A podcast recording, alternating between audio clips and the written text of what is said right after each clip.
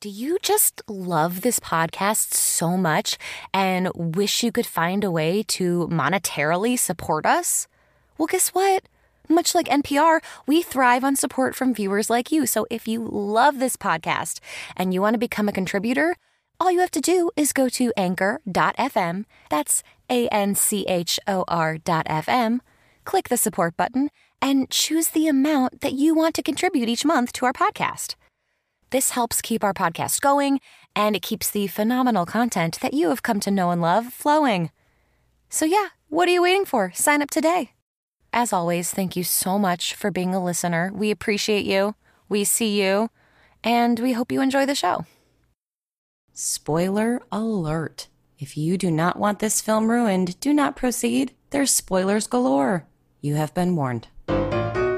Welcome to Talk Classic to Me, the classic film podcast and movie club where I, Sarah Greenfield, your host and classic film enthusiast, bring in my entertaining friends to talk about classic movies or any other old fashioned form of media that strikes my fancy. On today's show, we're talking about the film The Way We Were from 1973 with my wonderful guests, Andrew Johnson and Kyle Cirilla.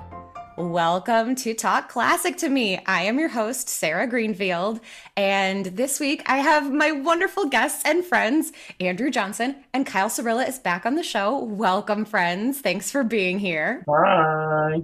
Excited to be on for my first time. Yay! Excited to have you on.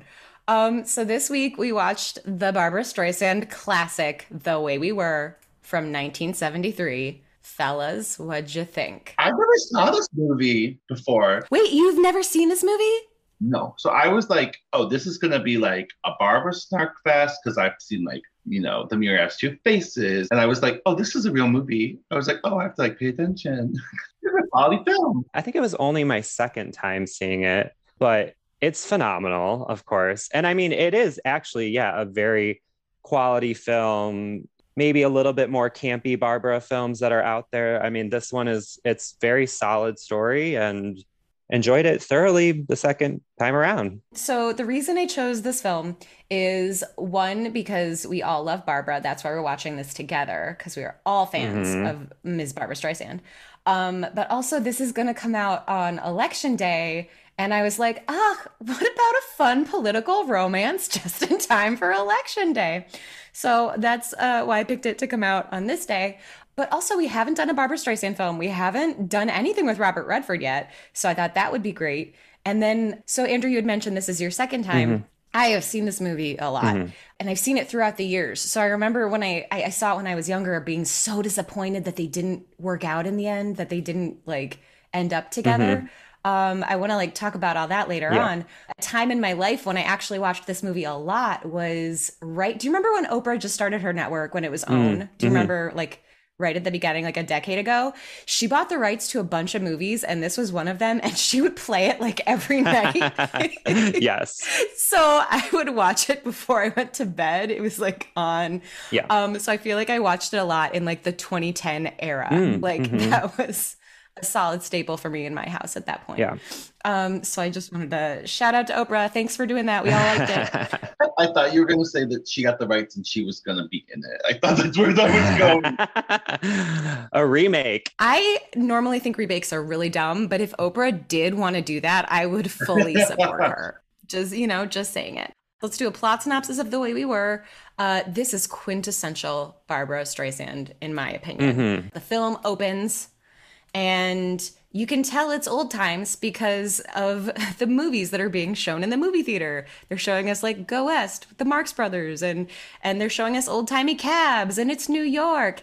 And this is just something that I was noticing, but I feel like a lot of like romance films that have like a more complicated love story do the Central Park open. Mm-hmm. Like like they start the film and it looks beautiful and they're playing the way we were and the watercolor memories, all that stuff. But I was like, oh my God, this isn't a fair to remember. And a fair to remember starts this way. Mm-hmm. Love story starts this way. Like all of these films that evoke emotion and our love stories that are complicated begin in this manner. It gave you that warm feeling, you know, like the streets of New York, but the clean streets of New York, especially being like a film from 1973, the streets of New York were much different. So it's kind of almost looking back at a different era of New York. And it's evoking cozy memories. So it's like what you just said like New York might not have really looked this way or been this way, but we're thinking about it's the laughter that you remember whenever you remember the way you were. It's like the good times, mm. it's the beautiful. They're just starting us off that way. So yeah, we open, it's the 40s. Uh, and this isn't going to get confusing time hopping or anything. We meet Katie, who is Barbra Streisand. She's fiery. She's great. She's helping write for a radio show. Her boss is Dorothy's husband from Golden Girls, Stan Herb Edelman. They're writing together. That's not important, but every time he comes on screen, I go, Hi, it's me, Stan. yeah, that completely totally reads, but it's just him in another era. So, yeah, Barbra Streisand, she's doing great in her life. And she goes out to a nightclub, and we know she's awesome because she fights for these servicemen to get into this swanky place where they're not being allowed because the guy running it's a jerk. And the guy running it is also in Tootsie, which is another Sydney Pollack film. So I was like, oh my gosh, look at those dots connecting. Actors being rehired.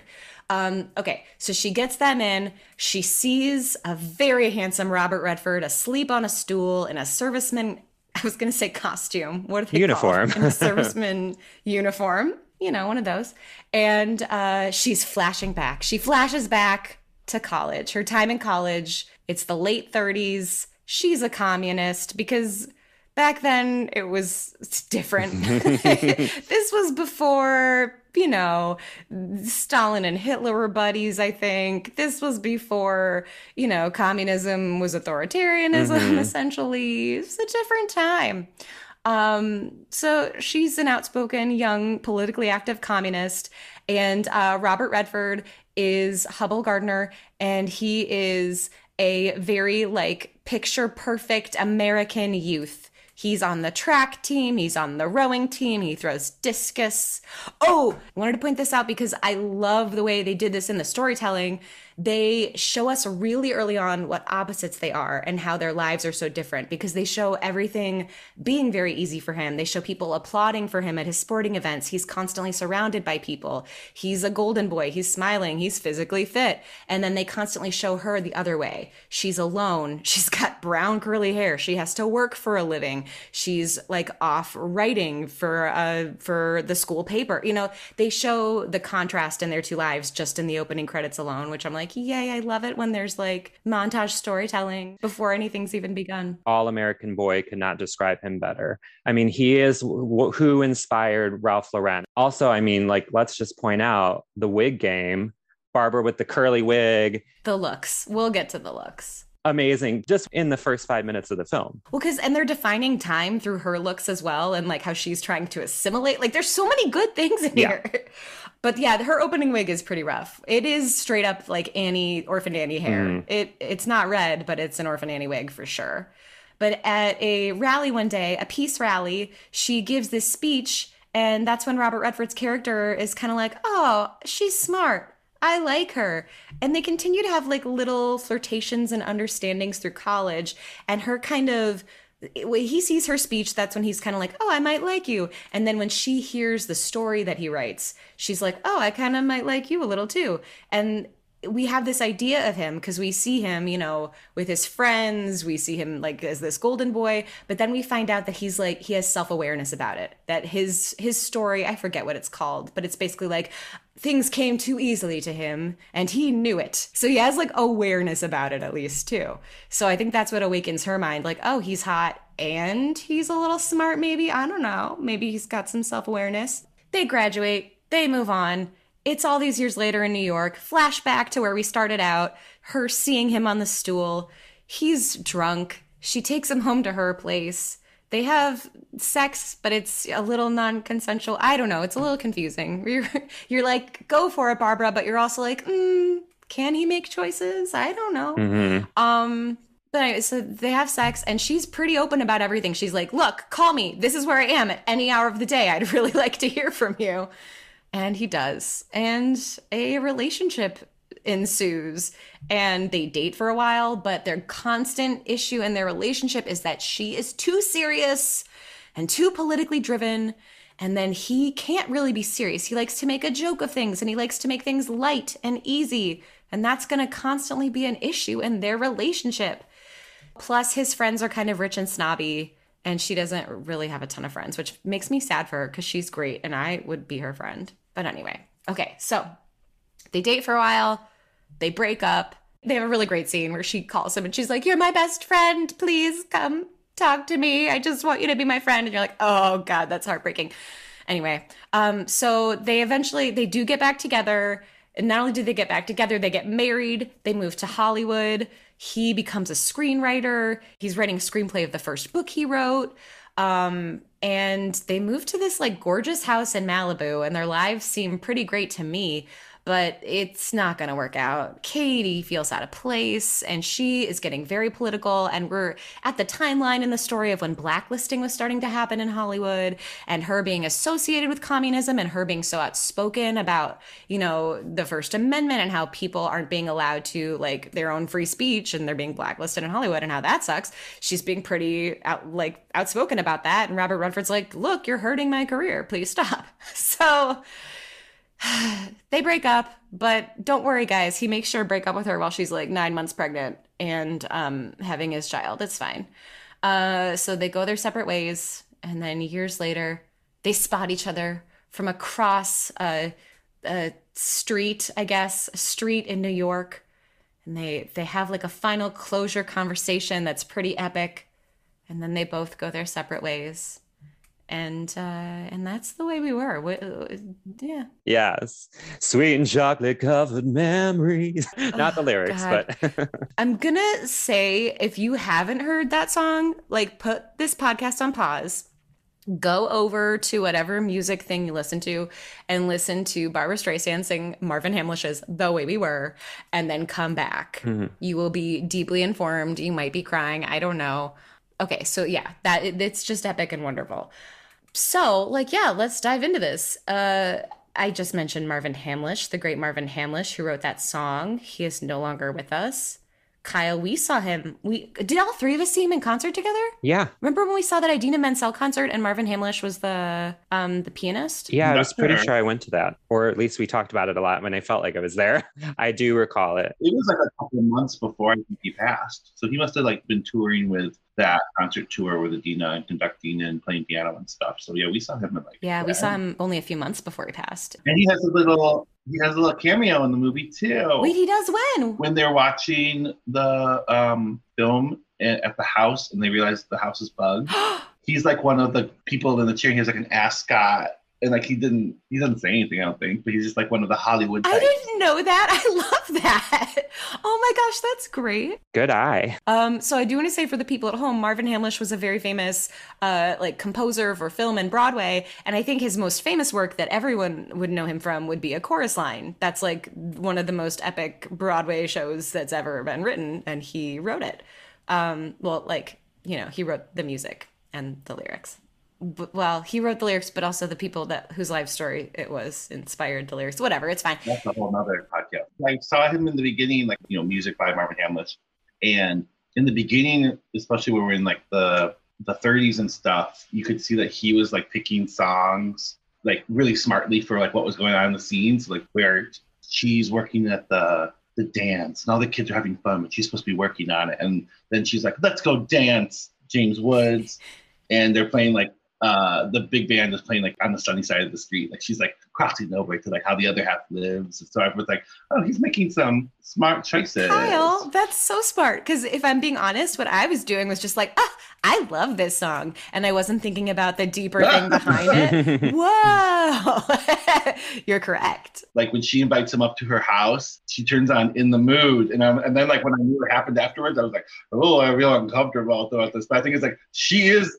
he's in the mood to do this, obviously.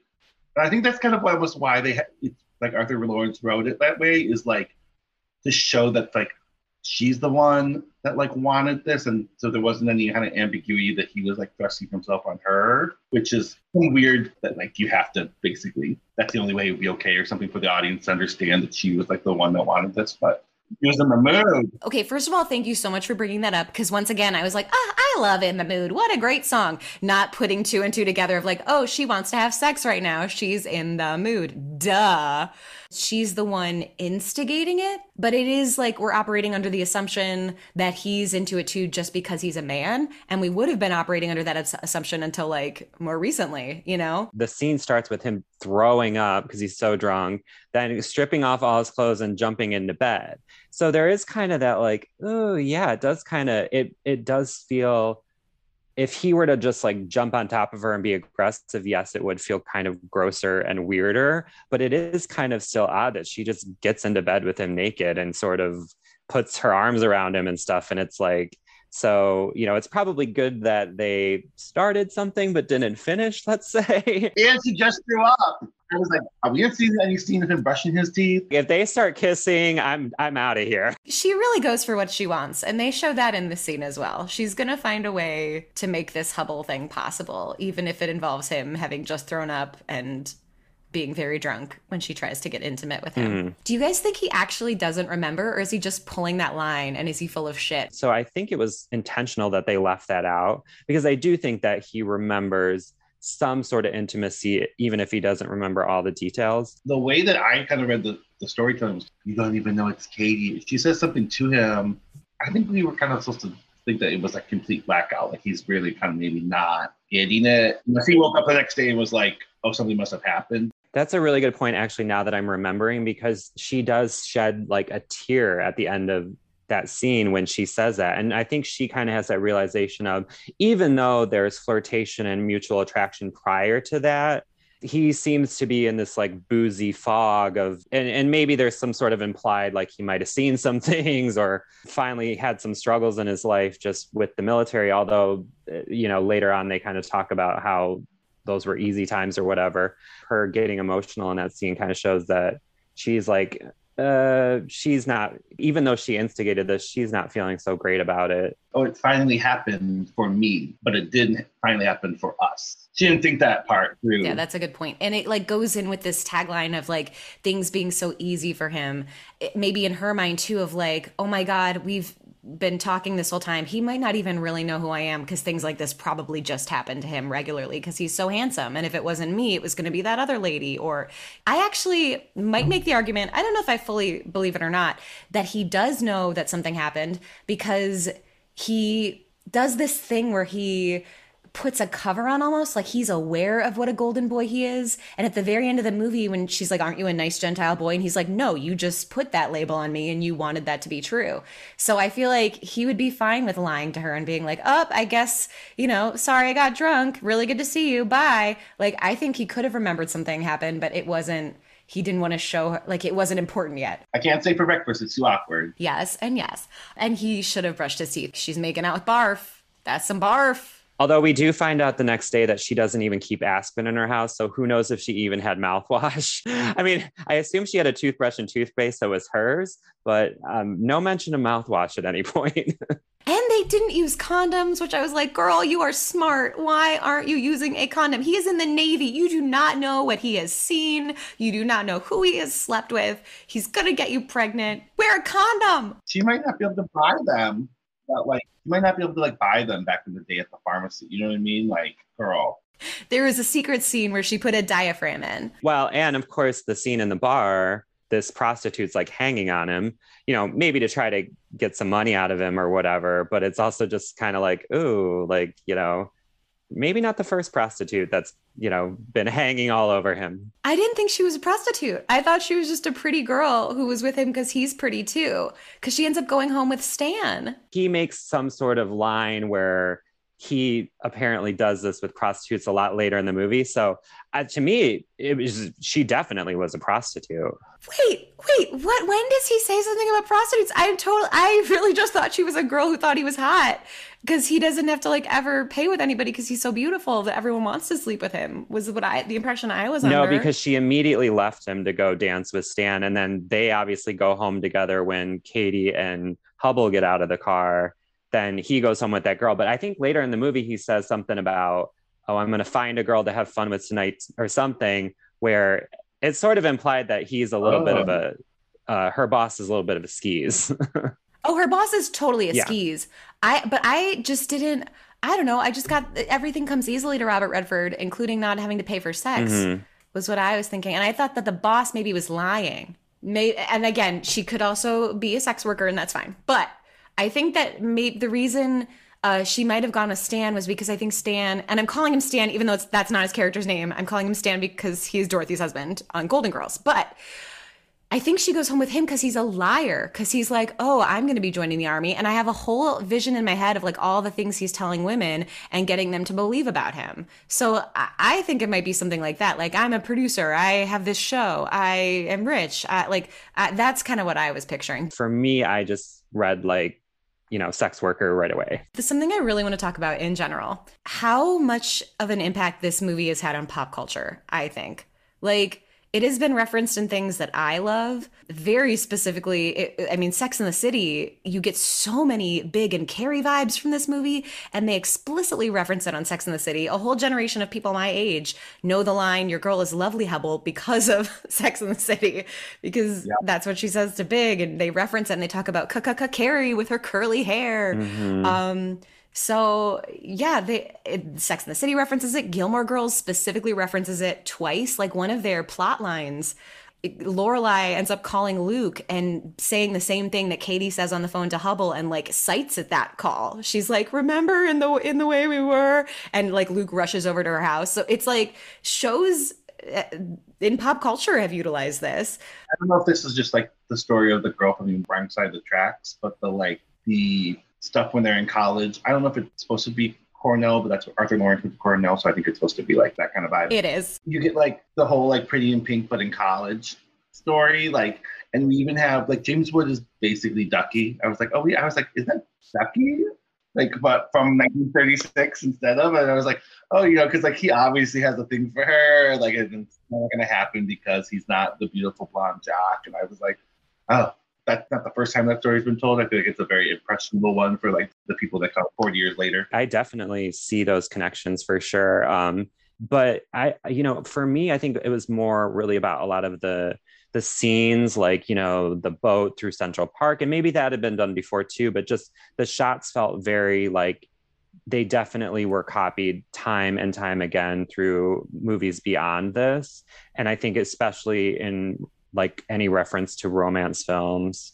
I mean, even a film like Trainwreck, where there's the ridiculous scene where Amy Schumer is like falling in love, you know, with Bill Hader. It's like, and and actually thinking again, Amy Schumer references Barbra Streisand on the boat in the beginning of Trainwreck too. So I mean, I feel like there, yeah, I feel like this movie definitely had like big impact um, in other films, particularly if you think about like New York location and maybe even when they're in California with just like the Malibu, you know, on the beach, like what would have been like more like relaxed, poor first job, you know, as a screenwriter whatever, kind of laid back vibes. Um, but yeah, I definitely felt like with a lot of the scenery and whatnot that and the shots um, felt very like I've seen them in other more contemporary movies there are so many things I want to unpack with this because we just touched on like all of these things. But really quick before I get into this other part about like uh, having a Jewish woman as your romantic lead and how cool that is, I do want to say that I love like, oh, I'm poor. This is my first writing job, but I have a house on the beach in Malibu, a sailboat, a fancy car. so you're like, oh, you poor starting out writer. Oh, that must be so hard for you. oh, yeah. anyway, I just needed to point that out. Um, so, but yeah, so we're talking about like how it's touched on American film and yeah, you mentioned Pretty in Pink and like the other side of the tracks kind of thing, but I love that that they lean into this and that we are all as an audience we are all Barbra Streisand because everyone in life I don't think I don't know anyone that would watch this and be like, "Oh, I really see myself as a Robert Redford and his friends." Like I think those type of people maybe wouldn't watch this film. Everyone that watches it kind of feels like the outcast and the Barbra Streisand. And I love that it's like a Jewish woman who looks like a like beautiful regular person who is the lead of our film. You know, like she's the one we're rooting for. We're rooting for Hubbell too, but we're actually we're very much in her corner.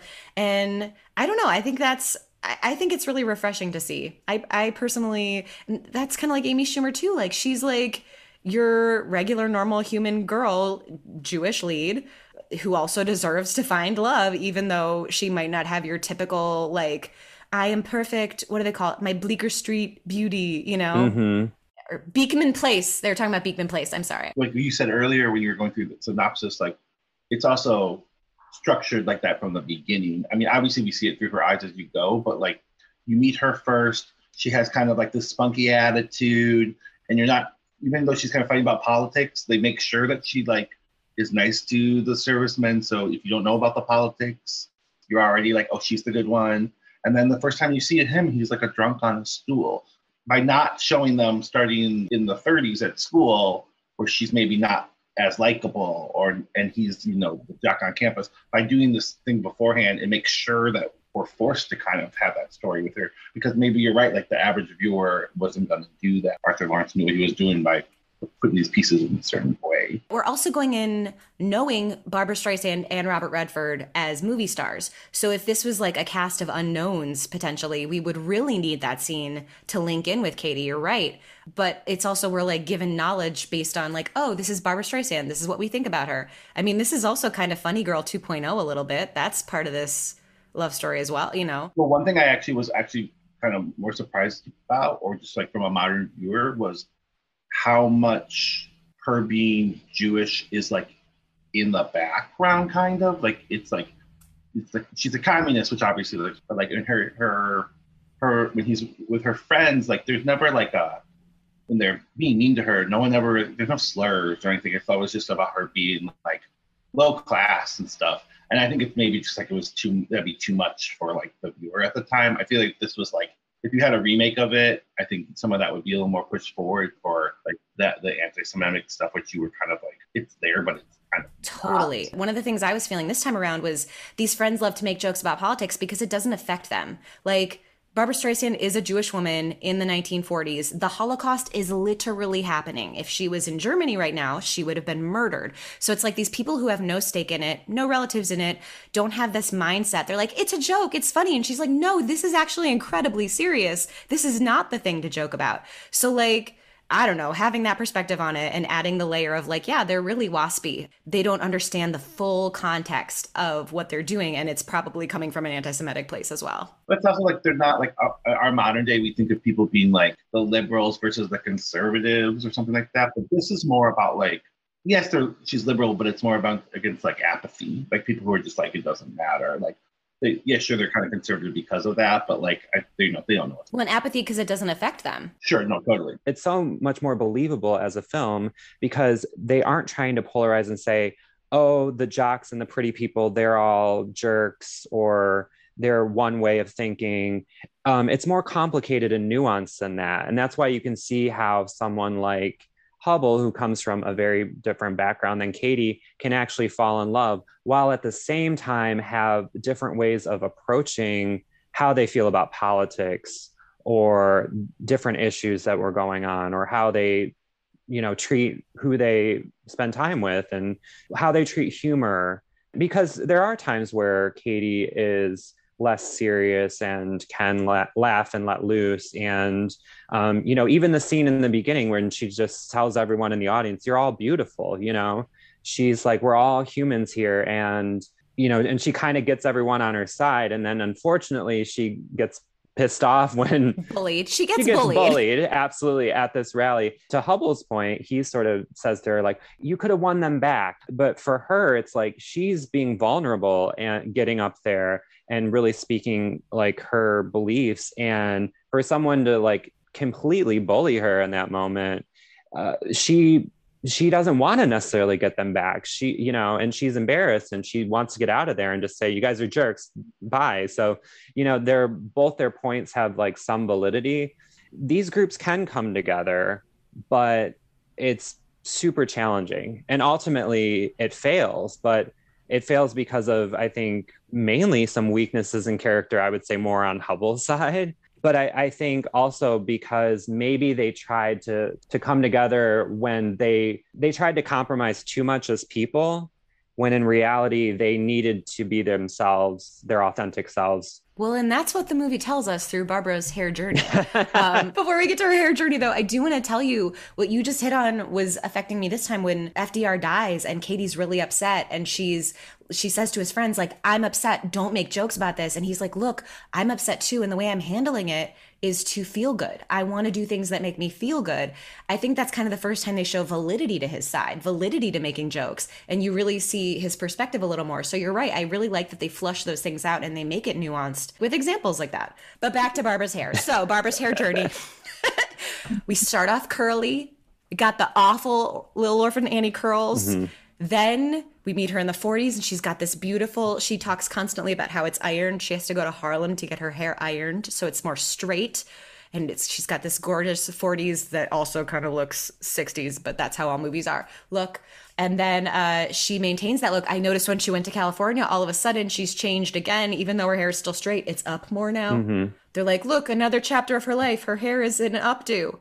And then finally, when she becomes her full authentic self away from Hubbell, she has curly hair again, but it's styled a little better. Yes. So she ends up with her curls, but they are styled. Hubbell's hair journey is the same, same. throughout. Yeah. If you're Robert Redford, your hair journey you, you, know, you don't have any worries. it was in his contract to be like, it will be blonde and feathered and beautiful. It's the 30s, the 40s, the 50s. We're gonna go to the moon, still feathered, still beautiful, wherever location we go to. Her move with him, she loves to swipe his little his little bang to the side of his yes, face. Yes, with Barbra nail acting. And I love it too because in the 40s, she's got the red, red nail polish. So it's like ultimate Barbra nail acting. She did not win an Academy Award, but her nails could have won an Academy Award for this movie. and I love that, like, I don't think anyone's nails really were like that in the 40s, but I feel like Barbra was like, this is the one thing I will not compromise for this part. Yeah. Like, you can change my hair, you can put me in these wigs, but these nails stay. I've worked too hard. They're not getting shorter. Oh, yes. There's one thing I was trying to track a little bit in her, like, fashion, and I kind of gave up on it because I don't think it goes throughout.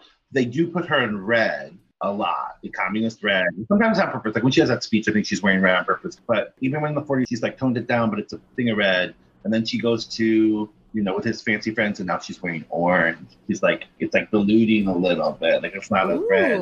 Like I said, I gave up on it, so I like already forgot. I noticed in the boat scene she was wearing a hat that was reminiscent of Funny Girl, and I was like, oh my god, are we on a tugboat? Are you heading for Nicky Arnstein? Like it was very um, Don't Rain on My Parade. They like did a little wink, a little nod. A nod. I noticed that, but um, I was noticing the apartments because I thought her apartment was so freaking cute and she has pops of color all over the place. Like her kitchen is red, the walls are yellow, her books are kind of everywhere. It's really fun and unique and cool. And then when he goes to Carol Ann's apartment, I swear to God, I think the only reason that scene is in there is one, so he can still be faithful to Katie. Like it's a struggle, but like, no, I'm going to make the right choice because in the end, I'm going to make the wrong choice. But also mm. because we had to see her apartment and we had to see how boring it was and how beige it was and see her bland painting. Like the only thing on her wall was like a white painting with like a tree. That's the only thing he mentions. It, it was like her parents' apartment in a way, you know, and that kind of uh, makes you think like some of these people with money, they're probably suffocated in a way by their parents, whereas Katie's kind of like free to. I mean, she's got to work hard and and do all these things, but she's kind of she's not interested in that. That that doesn't appeal to her, and she wants to be like her free self and she has a different idea of what it means to be a success too. You can already tell she's not really materially driven.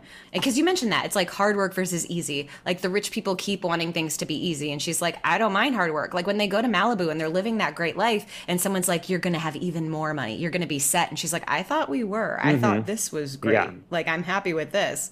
So, yeah, for her, it's not so much about like the material things. And also, you just even made me notice that getting to her apartment, she mentioned it's like a walk up. It's like a ton of floors up. Whereas, like, Rich Lady, he's like, I was taking a walk, I was in the neighborhood. He probably took an elevator up. So, you know, just like the two, what road do you want to go down, easy or hard? What are the benefits of each? What could happen for each? And in the end, Hubbell chooses the easy road. He chooses the easy way out. Yeah. And I, I will always wonder what could have happened if they remained together, even though they're fictional characters. One connection, and you mentioned that line, of course, that they reference in Sex in the City, where I think what's interesting is he asks about his daughter. And and what Barbra mm-hmm. says is she's beautiful and she says mm-hmm. you know uh, the her new husband's wonderful and the daughter's going to have like this beautiful life but what's what's amazing is that then she says to him your girl is beautiful she's saying like my girl because our daughter is kind of mine in a way is beautiful she's saying like oh you got your beautiful girl but are you really happy So when they're talking about their relationship, he, she says, "Wasn't it lovely?" And he says, "It was lovely." And so then when she said the line, it's "Your girl is lovely, Hubbell." what she's saying is like i have i've got my beautiful girl you have your lovely girl but you'll never have you know But the relationship was lovely. Now you have a person that's lovely. Like you have the outside, you'll never have the inside. And she says you'd be so proud of her. Because you're right, she starts off with the beauty, and you're like, oh, that's an interesting choice to make. But then she adds that you would be so proud of mm-hmm. her. And the fact that he like doesn't care about his kid or doesn't keep in touch with his kid really is telling of Hubbell. I was just like, what? Like maybe it's like a time period thing or something a little bit. But like I was like, what? Also, just for comedy's sake, if you were like, hey, 13 year old Sarah, what's the line you remember from this movie? It was not your girl is lovely, Hubbell. It was, it's the only David X. Cohen in the book. For some reason, that name really stuck with me. Maybe it's because she says it twice, but that's uh, what does the X stand for? It's the only David X. Cohen in the book. All right, that's that's the part that I remember. Classic. Oh my god, that reminds me. There was an idea that they had in the 80s. They were going to make a sequel to this film where Robert Redford meets the daughter but doesn't know it's the daughter. And like chaos ensues, and she's just like her mother, but it's not creepy. They're not gonna have sex, but like, it's like in context of he somehow meets the daughter, and she's just as politically active as the mother was, and there's drama, but then they never ended up making it. The way we are.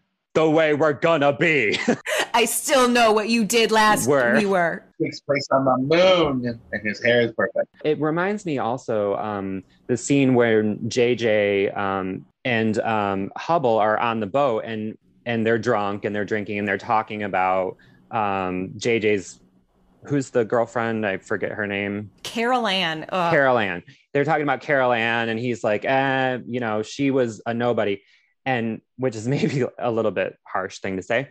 But what he says is like, wow, Katie's really somebody. You're lucky that you got somebody, even though at this point Hubbell knows that they're, you know, too different for one another or whatever.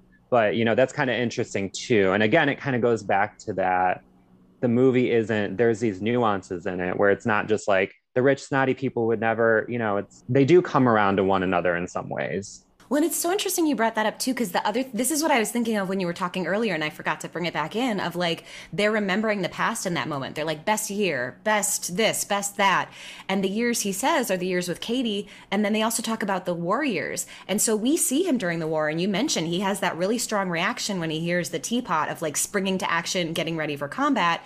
But when he's talking about it later, it's the laughter that we remember. Like that's the constant thing in this movie. The way we think about memories, it's usually from a positive perspective if we're thinking back to these times. So I think that's really interesting to bring up. And I love that you brought up the JJ scene because that's that's a really meaningful scene too. It's almost the scene where it's like he finally gets approval from his friends. That's like a big approval scene. And it's almost like he realizes he doesn't want that approval or that this still isn't going to work. You know, it's so mm-hmm.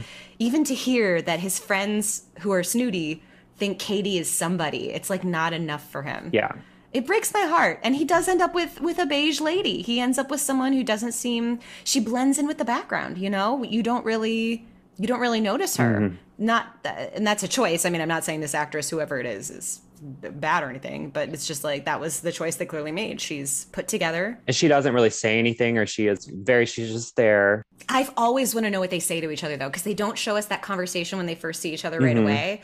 And I'm like, oh, what are they saying? Does this lady know that this is his ex-wife? Does this lady know that he has a daughter? Like, I just want to know all these things that they're never going to answer for me. Yeah. I also want to bring this other totally separate topic up, but Kyle mentioned a few times how Arthur Laurents wrote this. So people at home, Arthur Laurents is just such an important person in our Broadway lives. like, this is the man who wrote the book for West Side Story. He wrote the book for Gypsy. He directed La aux Fall. Uh, he directed Hallelujah Baby. Uh, What else? He's done so many things. He, he's Broadway royalty. He also wrote the film Rope. Um, which is a Hitchcock film. It's an excellent Hitchcock film, which um, he was kind of given the task of like showing that two characters are gay and in a relationship, but also not. Um, and he was a gay man um, who was like with his partner forever. Um, he's known to be very kind of vital and not necessarily like the nicest, warmest person, but also I think kind of like a genius. I didn't really know a lot about him like in film at all, but he actually had been blacklisted, which you know adds a whole nother aspect to this. You know, he obviously was a Jewish guy at like Cornell back in the day, so you know, obviously he's pulling these things from his own experience. Yeah, and something that was really interesting about this film, I was reading about Arthur Laurents today. So apparently, he didn't actually like this film. He didn't think it really reflected what he wrote. Um, so Kyle had mentioned uh, Arthur Laurents went to uh, Cornell and was there in the 30s, and he met this woman who was really politically active and who got him to be politically active, and that's who he based the character of Katie on. And he wanted this to be a story about that character, about Katie, and um, he felt like when they chose Sydney Pollack as director, and he wrote this part with Barbra Streisand in mind because he had worked with her. He also did in his Broadway career. He uh, did "I Can Get It for You" wholesale, which is Barbra Streisand's big break on Broadway. She is Miss Marmelstein. Go listen to that too. So that's how they know each other. So he wrote this part specifically for her. And in his mind, he was actually writing the male part for Ryan O'Neal. Um, Ryan O'Neal was in What's Up, Doc with Barbra Streisand. Uh, so he wasn't thinking of Robert Redford. Uh, but Robert Redford and Sydney Pollack are friends. They work well together. So Sydney Pollack brought Robert Redford on board. But apparently, Sydney Pollack and Arthur Laurents did not get along. Sydney Pollack kept Arthur Laurents from the set and um, wouldn't like let him do rewrites. And there are so many famous uncredited writers on this, including Dalton Trumbo, who is also blacklisted. The uncredited writers, it's like a murderer's row, a who's who of like writers in the 70s. It's Francis Ford Coppola, Paddy Chayefsky, um, Herb Gardner, David Rayfiel, I should know him, I don't, sorry, Alvin Sargent, and Dalton Trumbo. Like, so wow. those are all pretty famous, prolific writers. Yeah. Um, but when Arthur Laurents saw a cut of this film, he saw a rough cut, he was like, okay, this is not the story I wrote. Hubbell is saying it in the movie. Oh my God. Hubbell's like, this is my story. I want to tell my story. But then when it gets produced, it's something totally different. Yeah. And that like actually happens in the making yeah. of this film. I love the outcome. I like it as a love story. Oh, he also felt like Barbra Streisand's um, accent was too much. He felt like it was too theatrical. And I'm like, dude, you're Arthur Laurents. You're a theater dude. Be okay with theatrical. The rest of us are. It, the heartbreaking moments, like when she when she's just has given birth, and oh my god, I mean, and you just really can see what a great actress she is. I mean, just she's she's wonderful in this film. And so is Robert Redford. I feel like people don't really give him credit for being a good actor. He's kind of thought of as a pretty face, and he is. But I think he does a great job in this too. Her character is maybe there's a little bit more emotional depth there, but I think yeah, they're both great and they're great together. I mean, the the chemistry feels very real. And it is so so satisfying on like every level to see like a regular girl who could be you. I mean, Barbra Streisand's not regular. I cannot say that like she gets to marry Robert Redford. I would love my romantic comedy dream of being like a nice normal girl who winds up with the hot perfect guy. Like that would be fantastic. Oh, and he's smart and lovely. Yes, please. So to like, I don't know, to watch that on screen, it's so satisfying because it's what we all we all want at home. you know, they're purposely with the wig in the beginning and things they're trying to kind of, you know, make that two movie stars feel more disparate than maybe they could be. I mean, once she gets to Hollywood and she has that like the updo and she's on the boat and it's like it's like glamour, glamour, glamour. Yeah, she's glamour with like a nose because that's her beautiful nose, but it's still like once they got to there and I was like, oh, she's like striking. She looks gorgeous and her clothes are gorgeous too. He does mention because they talk about oh they're getting older in one scene or whatever, and he's like, but you're not getting any older. He was like, how old were you when you went to college? What, 16 or something? So there is something kind of implied that maybe she went to college really young and that um, maybe she kind of blossomed. Like people almost didn't recognize her because she might have very well have worked very hard to get into college early. And I think that there's like some implication of that. That was a Barbra Streisand real life thing. Barbra Streisand graduated high school at 16. So that was like a real reference to actual Barbra Streisand being young when she graduated high school. That's yeah. amazing. I didn't realize that. I didn't either until today. yeah, Kyle. Do you know any of the differences between like his book and what ended up on screen or like what the things he was really mad about? All I know is that it was supposed to be, he wanted to be more about her and he felt like they beefed up the Robert Redford role to what he didn't really want. Like he wanted that to be a side character and not like the main story. But yeah, I don't know the full He's very notorious for being like, there's one right way to do my work, is what people say.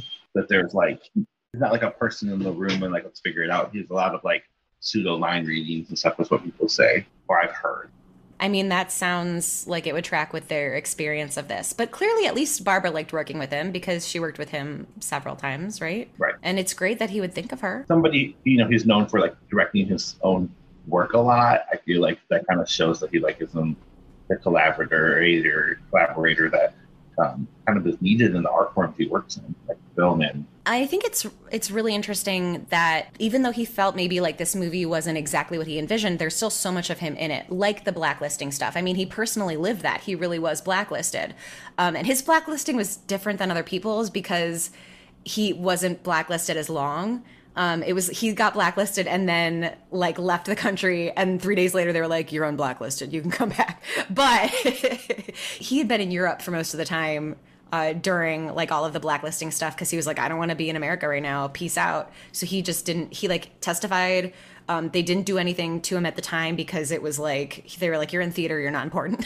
so he left. But when he came back to do film stuff, that's when they were like, "Wait, you want to do film? Blacklisted?" And he was like, "Ah." Fine. When um, Barbra Barbra goes to Washington and she's there uh, protesting, Robert Redford punches this guy that you know is calling his wife a communist and saying all these nasty things.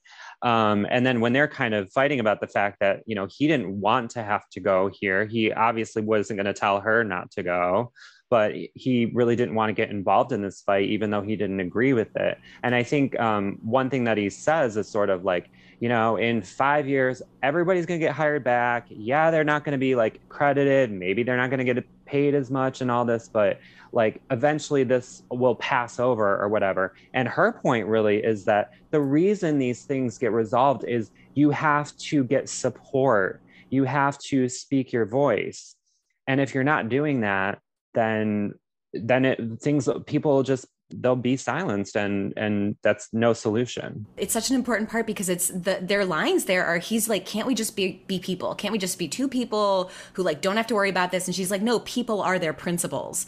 So you see both of their perspectives so clearly in that moment and you see both of their backgrounds so clearly in that moment. It's like another highlighting example of for him like he could probably weather this. She probably couldn't just based on like different factors about them based on money, based on like Jewishness, based on her being Jewish and him not. Like there are so many other factors that like he can't take into account. But I, his point of view makes sense. Can't we just be individuals? Can't we just be people with each other?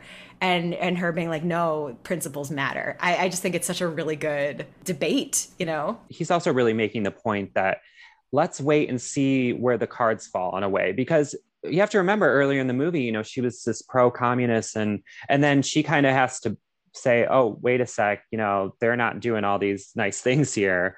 But but I think her point is like, "No, I'm going to speak out in support of the issue that day at hand." And and then we'll revise later where he, he is more I'm going to take a step back and see you know see how things turn out before i really like make a judgment. And it's this hard balance because i know we all probably have a lot of friends that are politically motivated and they're like really on top of like the happenings of the day. But you know things do kind of change over time. So it's it's challenging to put yourself out there in some ways um, you know, you might support a candidate and all of a sudden find out later that they did a horrible crime or this or so. I think that's why people have hesitancy with this. But to Barbra's point, it's like she's kind of saying, I can always change um, my mind about someone or something. To get others to change their mind, we need to speak out and and have a voice. Yeah, uh, the thing about his book that doesn't work. Barbra's like, you observe characters from the outside, but you don't live them inside, and you're like, he's more going to be like laid back on the outside, observing what people are going to do.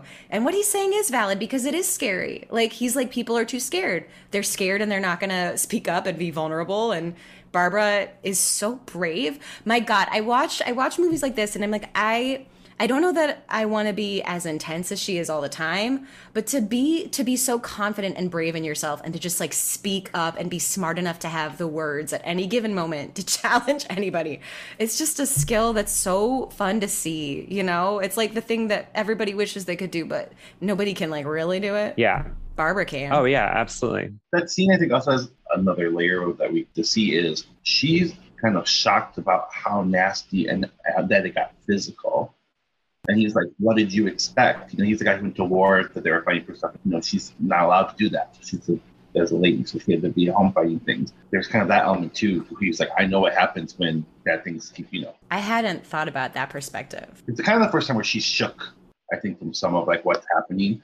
And he's kind of like, see, like what did I tell you? Maybe she feels that if you don't speak out, things could possibly get worse. And his point is like, well, maybe we need to like let this ride out and neither opinion is wrong. It's just, you know, we don't have tea leaves to read the future and always know. We're viewing this from the future. So you just, like you mentioned, we can see their mistakes coming. So we know that Katie is right in this instance and that blacklisting is bullshit and that she was correct to be in support of free speech. But then we also know that like communism didn't work out so good. like, you know, we, we know all these things that she didn't know, but you're right. The, the idea of her being able to revise and change. And then Kyle, you brought up a great point too. I had never considered that that he he actually fought in the war and knows like what that means like knows what words can lead to you brought up a personal memory for me. Uh, one time in third grade, uh, there was this girl who was being mean to me. And so I said some sassy shit back to her, and she jumped on top of me and started, she was gonna hit me. And I remember being like, whoa, that escalated. Like in my little baby brain, like, I didn't know people could do this to me. Like, I, I didn't, I was on the, like, she pinned me on the ground yeah. and was gonna hit me. So um, I really resonated with Barbra Streisand in that moment.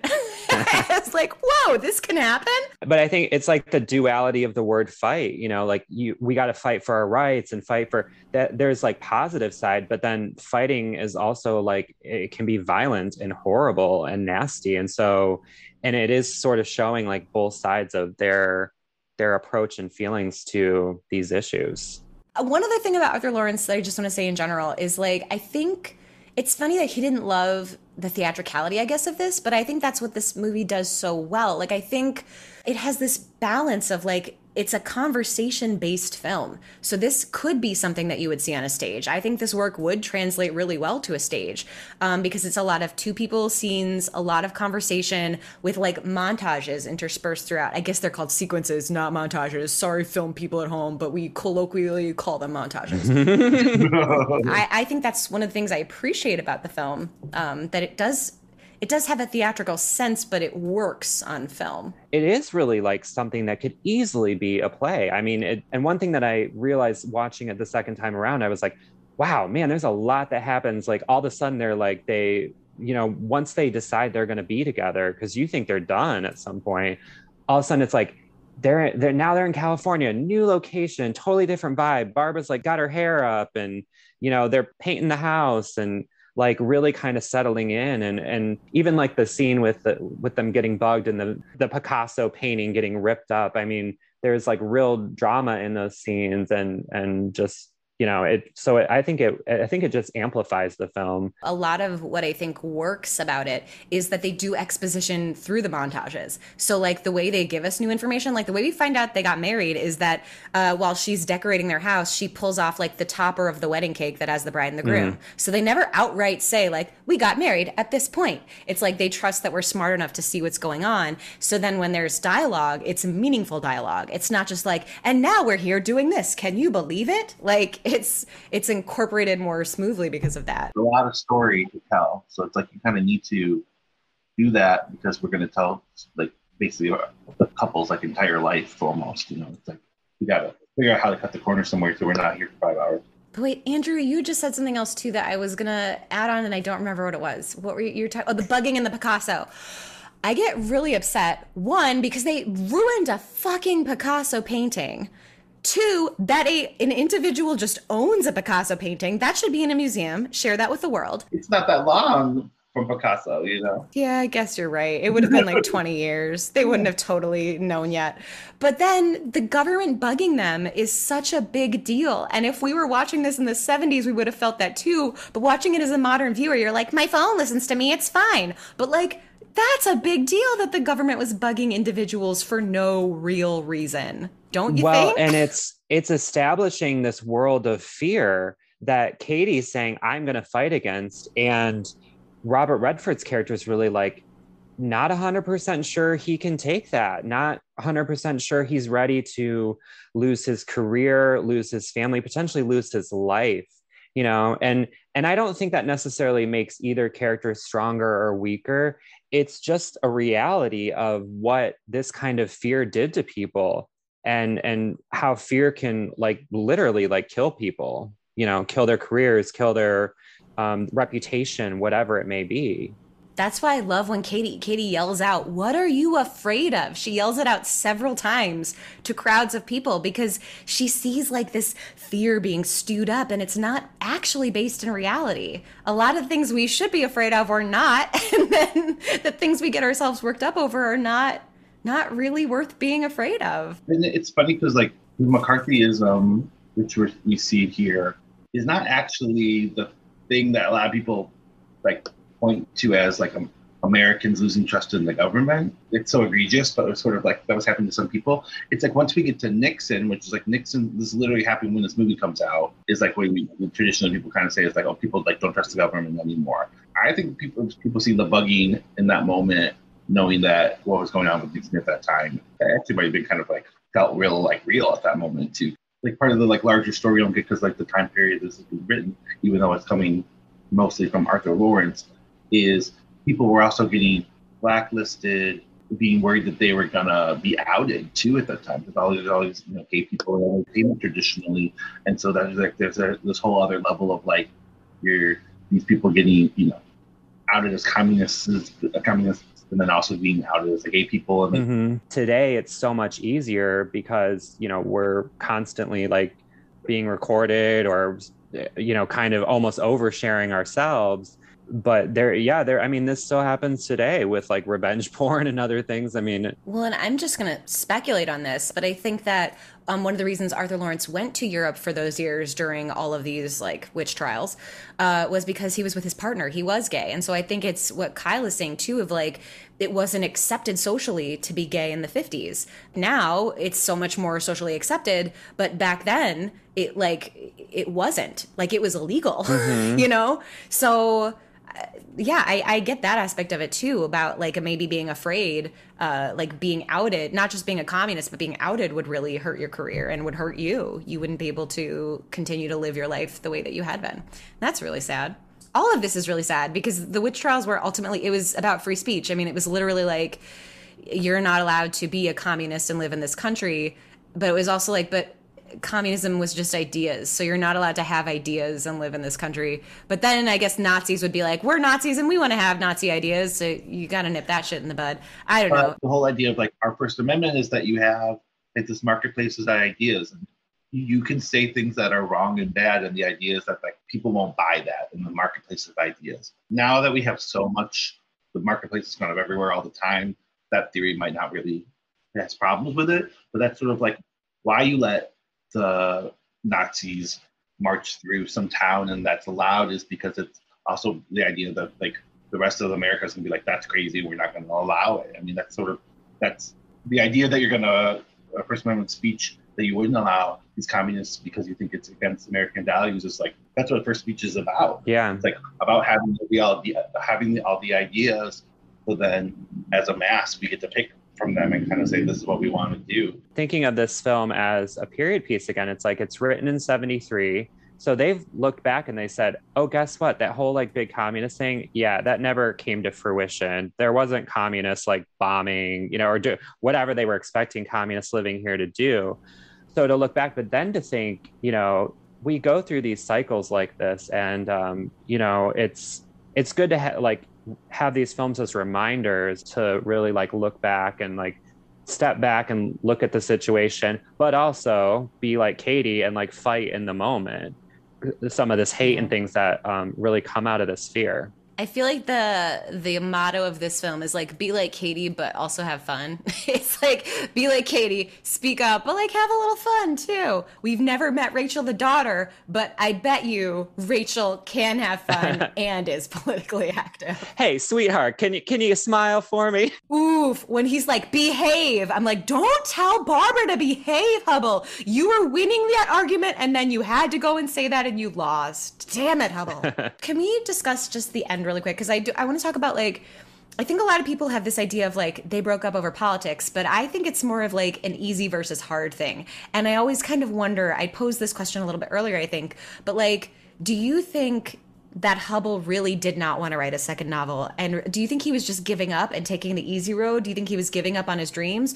Or do you think that it was like he was just like whatever you want barbra i'll do like I, am trying to debate what kind of person he really is we're never going to get the answer but is it like he really is settling in a lot of ways because it's easy and he is giving up the only reason i think he's not giving up the idea of the novel is because after he's talking about writing for the television show he's like it'd make a great novel and i'm like then write it hubbell mm. I don't know. I, I go down this road of like, is he just choosing the easy over the hard? And what does he really want?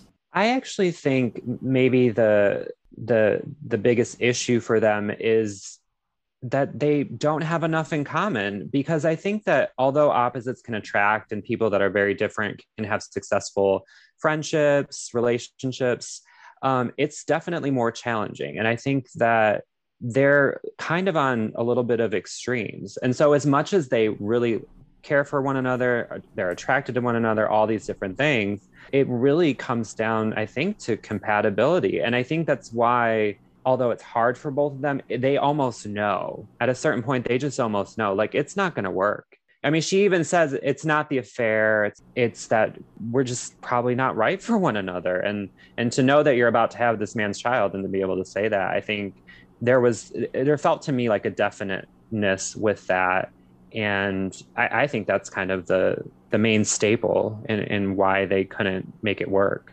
The part where he tells her to give up because he's not strong enough to keep fighting her you know it's like he's like this will only keep going because you want it. Like please give up. I'm not the person you think i am. Give up. Oh it's heartbreaking. I mean relationships are a ton of compromise and I don't know, particularly, it seems like particularly him, just he couldn't do it and he didn't want to do it. But I think for her as well, he probably felt like he was putting himself out there too much. She probably felt that she was having to like silence herself too much. And I, and that's where the incompatibility is really. Well, and they have that super honest conversation about you know style, where she's like, "Look, I know I'm pretty, but I know I'm not a model, and like I'm just not the right style for you." And he's like, "You're correct. You are not the right style." Like that's really brutally honest, and that gets put out there, you know.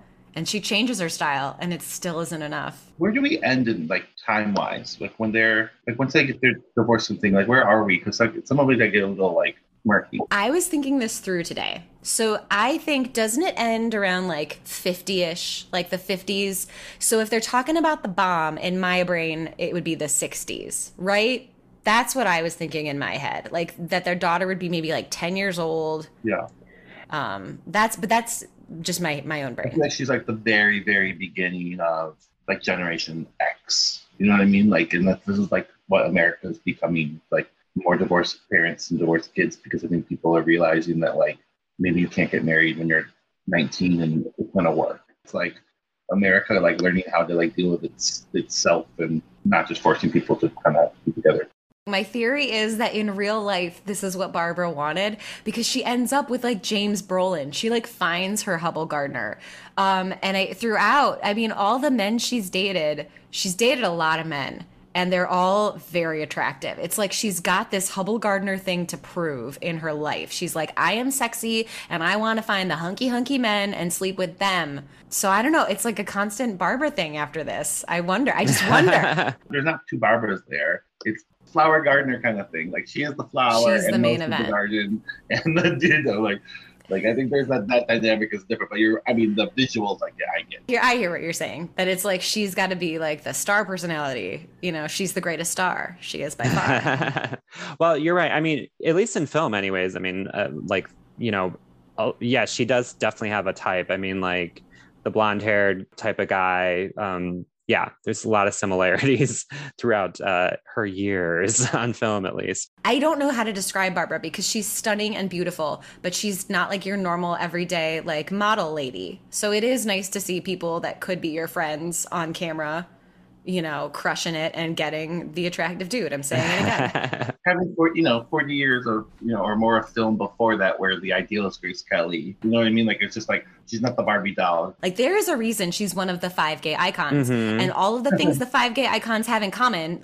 Allow me to name them for you viewers at home: Judy, Liza, Barbara, Bette, and Cher. all of the things they have in common are that they are incredibly like strong, fierce women, but they are also they know how to show their vulnerability as well. You know, um, and they are all people that you feel like you could know or you feel like you could be friends with in some way or other. You know what i mm. mean? They all kind of share those qualities. Being different makes them powerful too. yes being different makes them powerful. There's more than just a beautiful face, you know, even though obviously Barbara is incredibly gorgeous. I mean, I think when you look at a lot of the friends, quote unquote, in the movie, these beautiful, perfect kind of women that they show, you know, there's not a lot of substance there. And um, I mean, that's boring. You know, and, and boring's not attractive, quite frankly. it is annoying when women are pitted against women but they also show like barbara having good relationships with some of the, the ladies out in los angeles um, with that one woman who was blacklisted you know so they show her developing these relationships with more i guess interesting type people who aren't just necessarily there because they look like a model They'd have to get to eccentric Hollywood for her to kind of be celebrated by other people. Here, where you know the free flags are apparently flying, and that's okay, and like they dig her social stuff because they need her. They need it, frankly. They're like, you know, who knows the First Amendment? You know, That's when JJ starts to actually appreciate her. That's when JJ comments on how beautiful she is. That's when JJ is like, Katie is somebody. And so maybe it does take LA and Hollywood for them to realize that. But I do want to bring up one thing about Beekman Place. They're talking about Beekman Place like it's this upper crust thing, but that's where Auntie Mame lives. She lives on Beekman Place. So it's really funny to me that they're like associating this with like high end rich and Auntie Mame is rich, but she's also like chaotic and fabulous and like accepting Yeah. LGBTQ plus friendly. like she's not here for anti-Semitism. So that's funny to me that that can be both of those things. she'd be pretty old then, though. Same time period, overlaps. Yeah, she bit. would be older. And she did come from money. Auntie Mame did. You have to redo her house every five scenes. So this was directed by Sydney Pollack. He started off as an actor and was good friends with Robert Redford, um, and so they worked together a lot during his career. Um, some of his famous films are Tootsie, which is fabulous. Um, Out of Africa, They Shoot Horses, Don't They? This Property is Condemned, Three Days of the Condor. Oh, those are Robert Redford pictures. Absence of Malice, a Paul Newman film that I enjoy. Um, and then more recently, he did The Firm with Tom Cruise and the remake of Sabrina, which I think is great and more people should enjoy. So that's kind of like just some of Sydney Pollack's work. Again, he's friends with Robert Redford for their whole lives, and they do a lot of projects together. And Sydney Pollack is Will's dad on Will and Grace. Uh, so the Barbra Streisand spelled B A R B R A because she didn't like that people were saying Barbara. She's like, Barbara is not my name. My name is Barbara. Yeah. So she changed it so it would s- sound like that. You'd have to read it like that. Do you know that people wanted her stage name to be Joni Sand? Can you even imagine if she wasn't Barbara, if she oh was my Joni gosh, Sand? no. Somebody should be Joni Sand though. Released for Halloween. I also just want to mention people at home. At the start of the pandemic, when we were all at home, Kyle, Andrew, and I, we were all on a. Um, Kyle made like a Google Doc of like, what are we listening to? What do we want to share with the group? That like recommendations, that kind of thing. And that was where Andrew, Kyle, and I all discovered that our quarantine music was a different Barbra Streisand record. Yeah. do you guys Yes. remember that? What was yours? Mine is Color Me Barbra, right? I like the second self-titled early And one. Andrew's was guilty. Of right? course. Yeah. Definitely would mine would be guilty. Guilty. I feel like that tracks our personalities as well. oh my god. Yes. Woman in Love is like my jam. What type of Barbara album are you? It's like our BuzzFeed that quiz. is a good one. BuzzFeed quiz. With all the covers, because her album covers are like so good. More about Barbara. She is an EGOT winner because, yes, she is. People at home, obviously, you may know her from Funny Girl, Hello Dolly, What's Up Doc, The Way We Were, Yentl, The Prince of Tides, and of course, The Mirror Has Two Faces. Oh, and I'm sorry I skipped over A Star is Born, obviously. I'm sorry. Um, so her father died when she was one of an epileptic seizure. He was 34 years old at the time. And so she was like born in Brooklyn to Jewish parents. And as a result, she was kind of raised in poverty because it was just her mother like bringing her up. Um, she graduated high school at 16. She went to, I forget the name of it. It's like a famous high school, but she went to high school with like Neil Diamond and like Bobby Fischer. Mm-hmm. um, so she went to high school with like other famous people. She kind of makes it by singing. She wants to be an actress, but recognizes that her voice is just incredible. So she breaks through the door to acting with singing.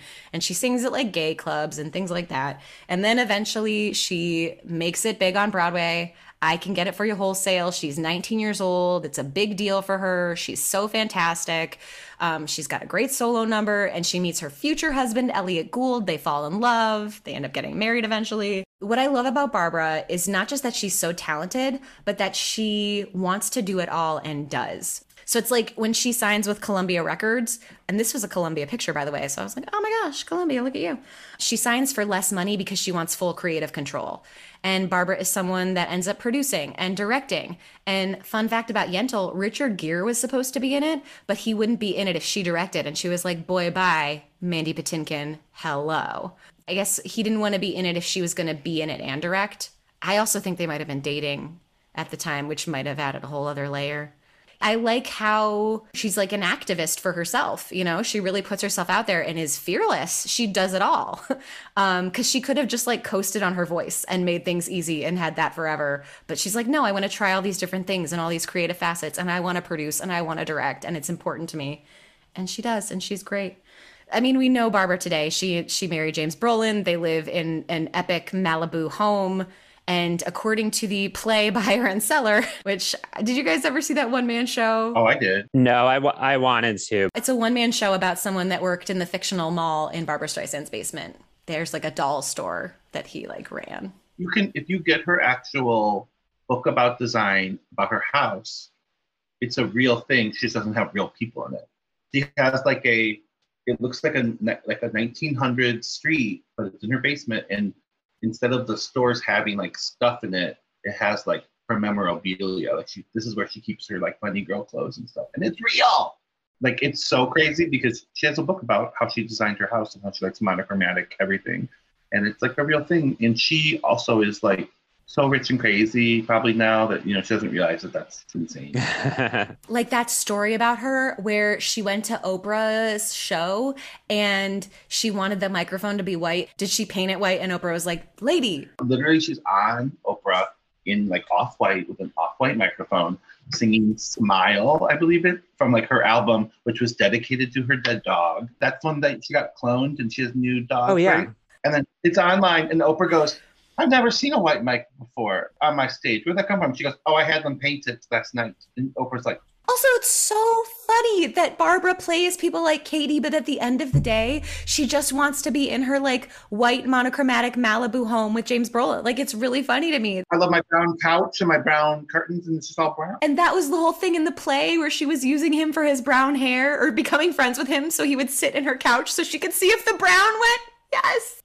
Oh my God. God, that was a good play. Also, speaking of crazy, is Barbara until like a couple years ago had the rights to do Arthur Laurents Gypsy, and she was going to do a movie, and she was like almost 80, and it was like gonna happen, and then like the money apparently went out or whatever. But like Arthur Laurents like gave her the okay to do it, which is insane. Wow. I mean, I still would have watched it. Let's all be real. I would have watched it. Oh, sure. Um, so Robert Redford, he is one half of the great working partnership of the Paul Newman Robert Redford friendship partnership. I said that weird, but I will always love Robert Redford more because he was such good friends with Paul Newman and I love Paul Newman so much. I love Robert Redford in his own right, but just that friendship makes me love him more. I, I mentioned he met Sydney Pollack on a movie called War Hunt. It was an early film for both of them, but Robert Redford goes on to do many films that you people at home might have seen, like uh, The Natural, All the President's Men, Butch Cassidy and the Sundance Kid, Sting, Barefoot in the Park is lovely, uh, Great Gatsby, Out of Africa. Um, but he really achieved success as well as a director. He wins the Academy Award for directing. He directs Ordinary People, A River Runs Through It, Quiz Show, and he actually directed um, one of my acting teachers in the Milagro Beanfield War, which didn't end up doing too great, but like it's a pretty good movie and and my teacher was the lead in it and he's a very lovely man and had he had nothing but nice things to say about Robert Redford. He also directed The Legend of Bagger Vance, which I hadn't realized. and went, oh, okay. All right. choices. Um, I didn't fully put together. So he's like, you know, he's Butch Cassidy and the Sundance Kid. He's Sundance. So I never quite put together that he might be a tiny bit Mormon, but he was married to a Mormon woman for like for 30 years. Wow. okay. Because, yeah, Sundance is in Utah. He does the Sundance Film Festival. He has the Sundance Channel. But yeah, he's originally from Santa Monica. And unlike Barbra Streisand, who's from New York and went to California, he's like, I'm in California. It's fabulous here. Let's move to Utah. So yeah, he does, Sundance ends up being his legacy. He's famous for being like an environmental activist um, and being very handsome. His big break would have been a Broadway big break, actually. Barefoot in the Park in 1963 was what put him on the map, and they made the film of that. Yeah, that was the reason he started getting better film roles because before that, he did a ton of television in the 60s, the early 60s. Um, and then after Barefoot in the Park, first on stage, and then they made it the film, that's when he became like a leading man. So that was like his big break. Yeah, and he goes on to be in so many things. He's a handsome leading man forever. And that's that's Robert Redford. And he recently retired from film with Our Souls at Night with Jane Fonda. And The Old Man in the Sea, but it wasn't The Old Man in the Sea. It was like I'm dying on a boat, but I can't remember the name of it. You know that you know that famous film. Yeah, yeah, yeah. Um We've all clearly seen. I wish I could remember the name. Um, so the modern lens, we kind of touched on this. There was like weirdness about consent and Robert Redford being drunk when they sleep together. It's interesting because they bring up like people of color in this film and they bring up the unfair treatment of people of color in this film, but then there are also no people of color in this film. So that's like a very interesting um, dichotomy there. we're at Cornell. We're at like a bougie house in New York. They're not allowed to be in these spaces that we decided to show the movie. Something I just realized too, just in general, is we were talking about how when they're in New York, the New Yorkers that are like waspy aren't as nice to her, but then when they go to Hollywood, they're like, oh, we like you. And I'm like, oh, because I bet you in Hollywood, the power dynamics, I bet you there are more Jewish people in positions of power where they might be writers or they might be producers.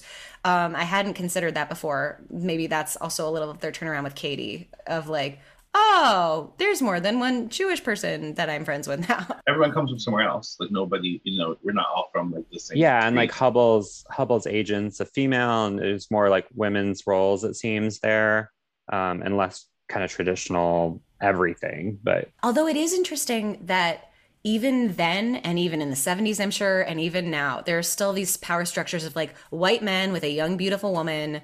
And that's like always how it's going to be. Like all the people in power are always going to be like older white men married to younger, beautiful women. And you're like, uh, it's still like that. Yeah. like it's going to be like that forever. That's why Robert Redford and Katie are refreshing. Like, because they're not following that trope. yeah, yet. Although I was trying to figure out how old his wife was at the end.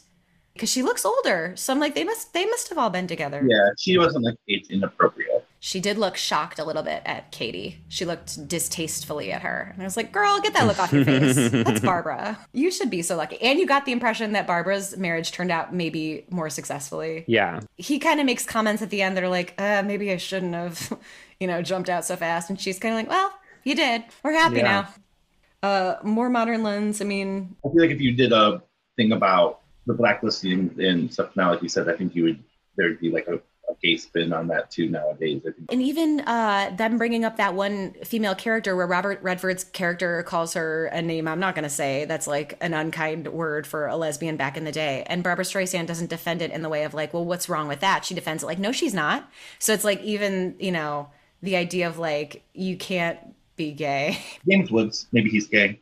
Arthur Laurents type. He's like the Arthur Laurents of this picture. He's like, I am a good dancer. I will also say, I guess the communism looking back, it's really interesting because I get why people in the early 30s were interested in the idea of communism because, like, we were going through a Great Depression and there were so many inequities and people uh, wanted to, you know, the government to be held accountable. They wanted things to be equal, right? So it's like very interesting to see why someone would think that was a good idea in the 30s, but then to watch how things panned out and just see like what a wreck it all was and how like liberal communists how it could go from being like one that one thing to like communists become authoritarian you know And it's like an idea that it's not new.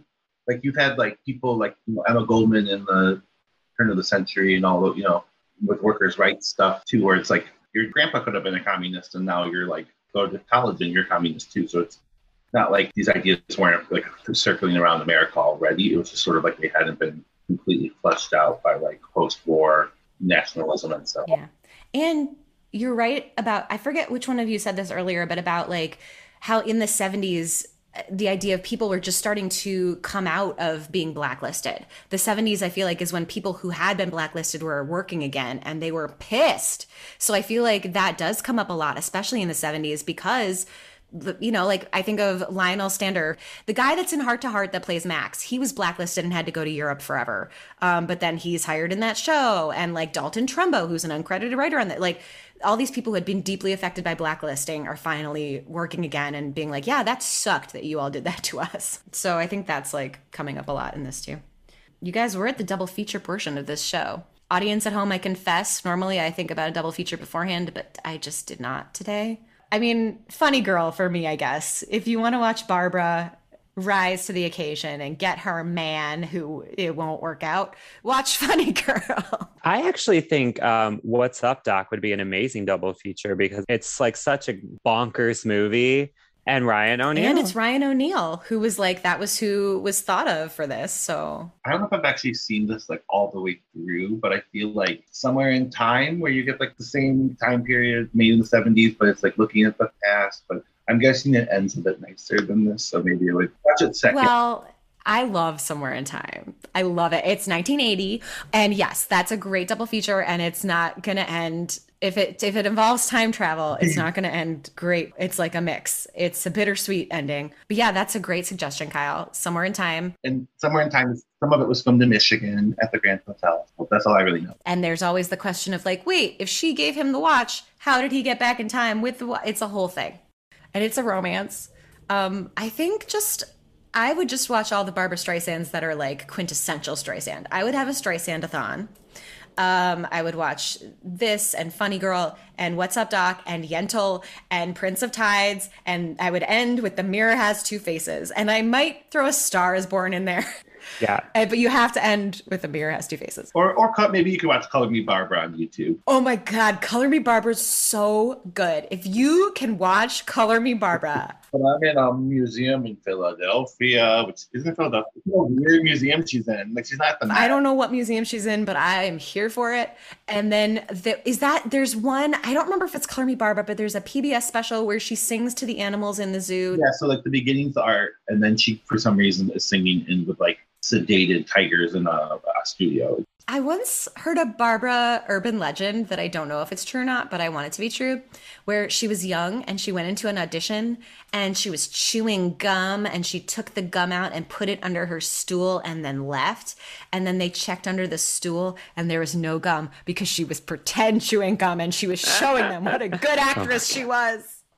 It's a Barbara urban legend. She's like, I've got attitude, but I respect your furniture. I really enjoyed the gum chewing in this film. There's a scene where they're in the 30s and there's just gum. Barbara's chewing gum, Robert's chewing gum. They're talking. It's great. Yes. Lots of gum chewing. I didn't notice um, go back. There was a lot of gum chewing, especially early in the picture. He is beautiful but he's not a college student. And then I started watching, like thinking, like, how are they trying to make them young? If they chew gum, they must be young and without a care. Robert Redford's like 40, playing a college kid, and we don't care because it's the way we were, and it spans over time. We forgive them. Robert Redford playing like a jock, like doing all those athletic scenes. You're, you're like, uh, yeah, I believe you could like be on the college track team probably even right, today. Yeah. Look at you, Robert yeah. Redford, with your biceps. He is very handsome. Um, I love that she like mocked him for sailing, and then they do some gorgeous sailing and sailing shots. And I'm like, Barbara, what do you got against sailing? Oh, I looked up her drink order. Every time they meet at the bar, like he always has a drink ready for her. He always has her drink, and he's got a beer, and then vice versa. That's cute. I didn't notice that. It was a cute detail I noticed. They like if someone's running late, they like, oh, I've already got your drink for you. It's really sweet. I think they could have made it work. I think when they're older, they could. She was right. Oh, they could have made it work. dumb work. Robert Redford. Yeah, Robert Redford, you did not play the long game well. No. The sexiness between Robert Redford and Barbra Streisand, there's like a palpable sexual tension. Like when he ties her shoe, that's really sexy. Just mm-hmm. putting that out there. Yeah. That brought me back to the drinks. But um, they have a lot of uh, repeats in in dialogue and lines. So they first kind of connect over the beer and he's telling her about his story he, the words he he says goodbye to her with are like see you see you soon or see you around or something. And that's the very last thing he says to her. It's like Mm-hmm. the start of Um, their relationship, the end of their relationship. And they did that with so many things where it's like, I'm saying the same thing here that I'm going to say at the end of the relationship. They like are really mindful of the words they use, how they use them, and where they use them. And I appreciate that. I mean, the other big one was like, with JJ when they're like best this, you know, but I could see like a spoof of that, you know, like best macaroni and cheese you ever had. They kind of did because they did it when they were young. Because they can't connect about real things. They can only do it with games and Joe. Yeah. One of the things I wrote was Barbara, don't take sleeping pills with booze. She took sleeping pills with booze. That's not safe. Also, buy some aspirin. yeah. Buy some aspirin. Katie, you expect so much. Oh, but look at what I've got. Ah, it's great. Oh, and a moment I love too is when Robert Redford's proving himself right and he's like fighting for that writing gig with the director and he knows it's not great, but he's like saying, I learn really quickly. Things come, and he's about to say easy, but he can't say it because he knows the implications of that. Ooh, it's a good moment. I like it. I will say one thing I love about the ending too is that they're moving between each scene. There's always all this flow and they show us things are like memories because they're, you know, there's like the translucent image and we're seeing a scene behind it. But the last thing that we see is they freeze frame and it's stopped. And it's the only time in the whole film where nothing moves. And they're saying, like, it's over. This moment in time is over. We're closing this chapter. No more memories, like, no more movement. We're frozen in New York in time. It's very well crafted, and I, it feels like a well, also like a well directed film to me. I feel like it doesn't get the accolades it deserves because it's a romantic film. And I think that if Yeah. she, it was more of like a Robert Redford feature than a Barbra Streisand feature, if it wasn't about like a strong woman falling in love, it would probably be more revered than it is because I think it is viewed as like a quote unquote like women's picture. But it's a good picture. It's a good movie. And people need to get their head out of their ass. It won Best Original Dramatic Score and Best Original Song. because it's an excellent song. It encapsulates the film. It's beautiful. And it was a box office success. It made like 35 million. Well, I liked it. I'm glad we watched these watercolored memories of the way we were. It's been fun to watch it at different stages in my life and see what I think, you know? Because, like, I remember when I was really young watching it, like, young teenager, the naked part, I was like, Barbara, you cut it out. Stop it. Like, don't do that. You're so naughty, Barbara. That's the wrong way to go about this. And then being in my 20s, I was like, I understand now. I Get you get some it. girl. And now you're like, not okay. It's not okay. Now I'm like, he is incapacitated, Barbara. Do not take sexual advantage of this man. Brush your effing teeth. yes, brush your teeth, be awake, standards are really high, by the way. You gotta brush your teeth and be awake. and wear a condom, obviously. Um, but I love that she entices him with food constantly. And I'm like, girl, you Yeah. don't have to do that. But she's like, you need to stay. I bought steak with my rations for the love of God, stay. I got beer in the fridge. I don't even drink beer. I know you do. I've seen you consume a lot of it. That was cute when they drink beer together, but it was weird that he just had two beers. She's also like, I don't drink. And then, like, at the dance scene, like two minutes later, she's like, dri- like swigging gin with James Woods. Like, He's a bad influence. she's like, I'm a good Jewish girl. I can't do anything bad ever. And he's like, Well, this isn't bad. And she's like, Yeah, Yeah. you're right. Sex and drinking are fine. Aspirin, no, but sex and drinking. I don't fuck with aspirin. And on that note, uh, Aw. thank you guys so much for being here. This was so much fun. I loved having you as guests. Oh, this is fun. We'll see you next time on Talk Classic to Me. Our podcast is lovely, Hubbell. You have been listening to Talk Classic to Me with Sarah Greenfield. That's me. My guests this week were Andrew Johnson and Kyle Cirilla. They will be featured on our Instagram page. If you enjoyed our show, please introduce a friend and show them how to subscribe, and maybe even find us on anchor.fm and become a contributing member. And don't forget to follow us on Instagram at Talk Classic to Me for some awesome content and to find out what's coming up next. Thanks for listening.